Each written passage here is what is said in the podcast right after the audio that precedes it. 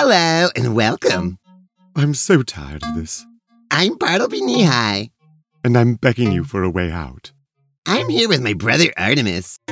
Really, Bartleby, this has to come to an end. We're the Kinetic Paranormal Society, a pair of socks and a magic wardrobe traveling through time and space investigating the supernatural. It's not too late to start planning an exit strategy. You're listening to Metacosmos. Please, Bartleby, there has to be another way. Another way for what? Whatever it is you're getting out of this, this whole process, I'm sure we can find a way for you to release this energy without involving me in this hobby.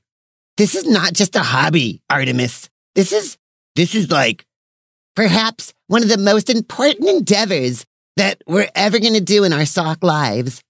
I doubt that.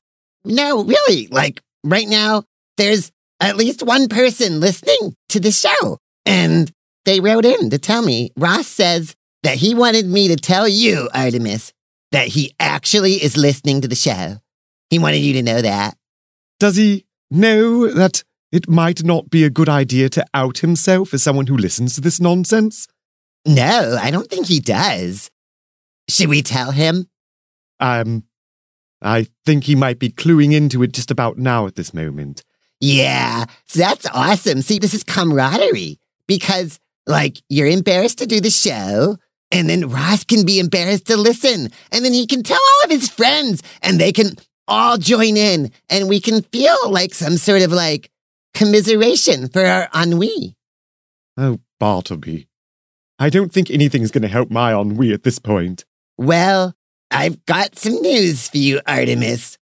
What's that? You gotta maybe like step up your ennui game.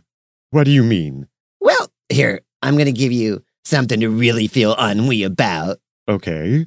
Did you know about Project 2025? It's like a plan to like disassemble all the governmental functions that people who don't like government don't like when they get themselves into government in the future, like the near future. Ooh. Bartleby. No, no. I draw the line. No politics. We don't talk about that. Do you remember what happened the last time you wanted to do an episode about politics? You didn't fare out very well.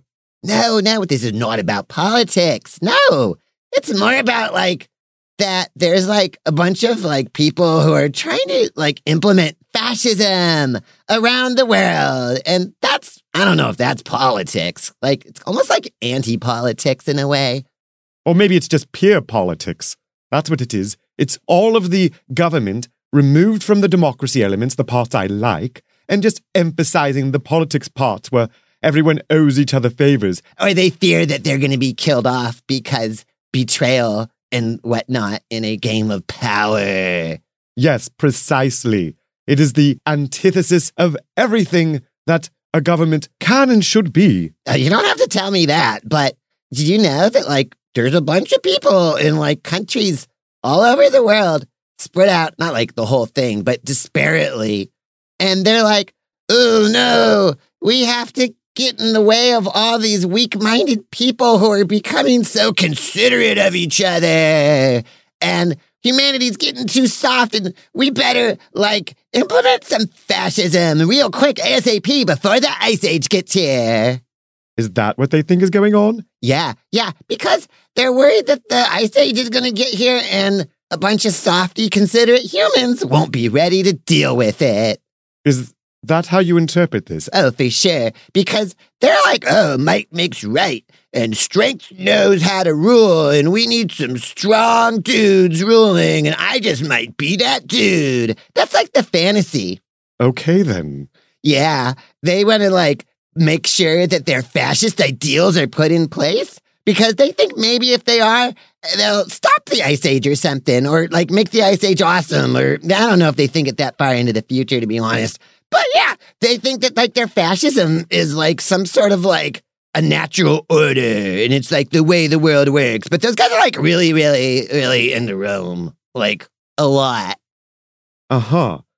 Bartleby, I'm not so sure where this is going. Oh, trust me. Trust me. Okay, so check it out. So they think that they want to like return the world to some old order where might makes right. And the thing is, that like they think that that's like the old ways and it dates back to ancient times, but it doesn't. It well, it does in a way, like metaphorically, because it dates back to their own ancient times when they were like, you know, like two, three, four years old, and their big brother took their favorite truck and was like, yeah, give me that. And then like pushed them. And they were like, oh my gosh, that's not fair. When I get bigger, I'm going to take all the trucks because that's what I think the world is. Might makes right. And they don't know that humanity is like a group effort and it's gotten successful because of the cooperation. Oh, indeed.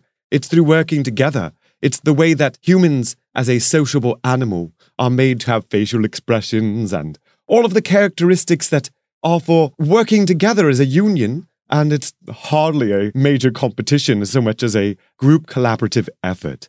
Yeah, but those little tiny babies that grow up feeling like, man, I didn't get my favorite truck because I wasn't big enough. Well, they go off to preschool. And then when they get to preschool, they're like, it's payback time.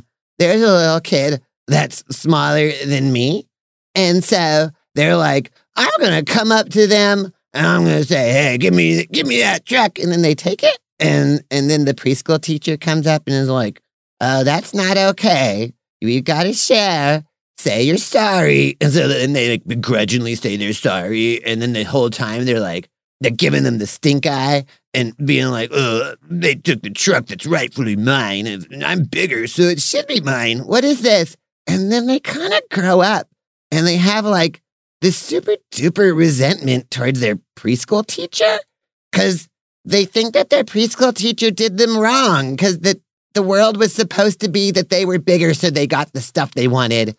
And the preschool teacher implemented some sort of rules that they don't think are the real rules for how the world works. And so that's why they're like, you know what's ruining the world? It's all this education that's making the humans way too soft. Okay, you know, now that you mention it, there does seem to be a certain anti intellectualism that lines up with this kind of thinking. Yeah, that's what I'm talking about. They're like, oh no, these kids go off to college and they come back all open minded and considerate of other cultures. And that's not what we raised them to be. And they're like really upset about it, but they're also upset when like they go off to school and become considerate in preschool. And they're like, oh man, all of these participation trophies is one of the proverbial words for talking about being too nice to kids to make them not strong enough. But it's really just because they don't understand the ways that they maybe wanted to feel rewarded for their own participation. I don't know. But more importantly, they start like getting mad and want to stop the what I would call the Mr. Rogerification of the youth. And it indoctrinates people to be like loving neighbors. Okay, yes, my sense of ennui is is quite quite out of control right now. And please, Bartleby, tell me tell me this isn't the conclusion to the episode. Artemus, did you just say that you want this episode to just keep going and going and going? No, I look. Do you want to end it here on such a dire note? We can do that. Oh, no, no, I don't think I do. But hey, let me just assure you this that it's like, no, the natural order of people is not might makes right. That's like tigers. Tigers live by those rules. And that's not that's not how humans live. But there's always going to be some insecure little kids that maybe don't find their security as they get older and continue to inflict their two year old perspective on the world and probably their stunted adolescent perspective when they get into like, you know, like politics and stuff. See, there it is. You admit it. This is an episode about politics. I knew it. I knew it. And we're not supposed to be doing these, Bartleby. It's not good for your mental health. Not good for your mental health. Look, we got to talk about all aspects of the human condition. That's what existing is part of. And this is about existential stuff. And here we are living in a world where everyone's trying to decide what to do as a group. And there's a small faction of the group who insists that the thing to do is to just punch each other until the strongest person is the person standing and everybody else has to obey them. And well, in like a microcosm setting, that's, I guess, kind of true. But the reality is that's not a strategy for like coming to terms with ourselves as a group and taking care of our group needs. Are you saying you have a strategy? Well, I think the strategy is already under place. First of all, let me just put out on the table the whole observation that in wolf packs there's an alpha and everyone's following the alpha. That was hugely misinterpreted because it turns out everyone was just listening to their mom and dad. And so they're like, just like, oh, those are my parents, and my parents are teaching me how to do stuff in the world, so I'm going to listen to them. And it wasn't about being the alpha. And like, it's observed in ape species that the person who's in charge of leading where the group goes is just whoever's walking towards food in the most confident manner. Everyone's like, wow, that's confidence right there. I'm going to go follow him. I think I knew about that. Yeah, that's why being a con man works because the con in con man means confidence, man. And you just fake it until you make it, but you don't ever make it. You make it out of other people's stuff when you take it from them. And that's not nice. And so that is why you're going to find a lot of con men running in the same circles as the wannabe fascists. Like they have a lot in common because there's all these people who are desperately trying to feel like part of something that lines up with the sense of their might makes right kind of mentality. And then they find a con artist, and the con artist is like, hey, I'm going to make you all into the best people because just liking me is what makes you the best people. So there, I did it. Hooray for me. And they're like, wow, that was amazing. I feel really good about myself because I like this guy. And that's all I need to do for this guy to tell me that I'm the best person. Well, after this guy, of course, because he's so confident. Man, we should have him just run the world. That'd be so much better than all of this chaos and unknowns that I have no control of and am deeply afraid of. And the reality is, I just need to work in my community as a group, and then we can at least have the best shot to survive the chaos that we really have no control of. And that is why those people can totally have that fear, and we're going to be here for them on the other side of it. And that's why we're going to be fine. Oh, well, thank you, Bartleby, actually. I I do feel somewhat relieved now that you mentioned that. Let me just break that down really quickly so I can be sure I understand. Yeah, yeah, go ahead. All right. So, the fascists. want to be fascists. They only really reach their fascist state temporarily because they're like fighting for power. So they usually disassemble themselves and fall apart if they ever come into power. So, wannabe fascist. Okay, right. The wannabe fascists, they uh they turn to a con man so that the con man can make them believe that their fascist ideals are possible? Yes, exactly. Because you need to have someone who's so far over the top believing in themselves. And it's probably like, you know, last week's episode of Itty Bitty Ego Energy. It's probably a case of that. So they're probably a really insecure person who's overcompensating. And then a bunch of people who are hoping to see some sort of order in the world just latch on. And yeah, it's really pretty simple after that. And why do we have hope? Because we're not going to judge these people. We're going to like give them participation trophies and they'll feel better about it. Trust me, this is going to be awesome. Everybody's going to feel so much better. I don't think you have offered any form of solution. Yeah.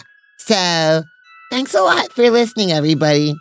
You all are like super great. And I just want to emphasize that there would be no Metacosmos without you. Are you talking about Ross? Yeah, Ross! And maybe if like somebody else is listening, they perhaps want to like uh, speak up too. But you know, Ross, thanks a lot. You're awesome. And you know, support for Metacosmos comes from listeners like Ross. And you can become a listener like Ross at patreon.com slash bluefoot.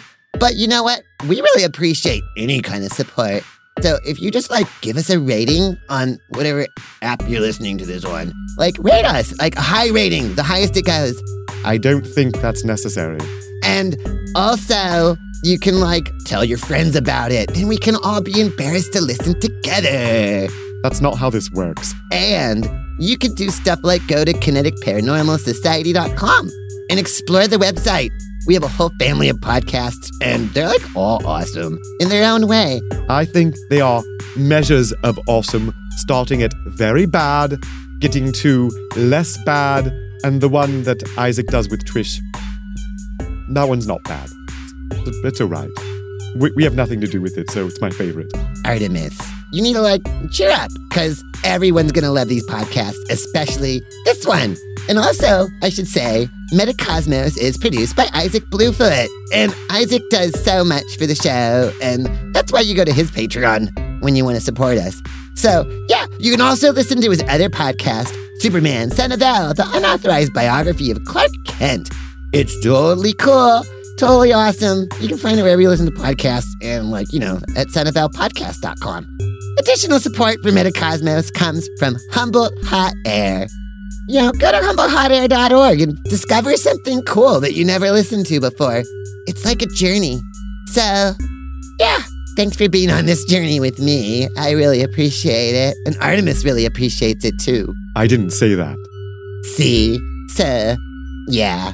Bye bye. I love you. I don't appreciate you speaking up for me, Bartleby. I have my own preferences, and You don't appreciate people listening? Well, if they keep listening, then you're going to keep saying we have to do this. No, I'm going to do that anyway.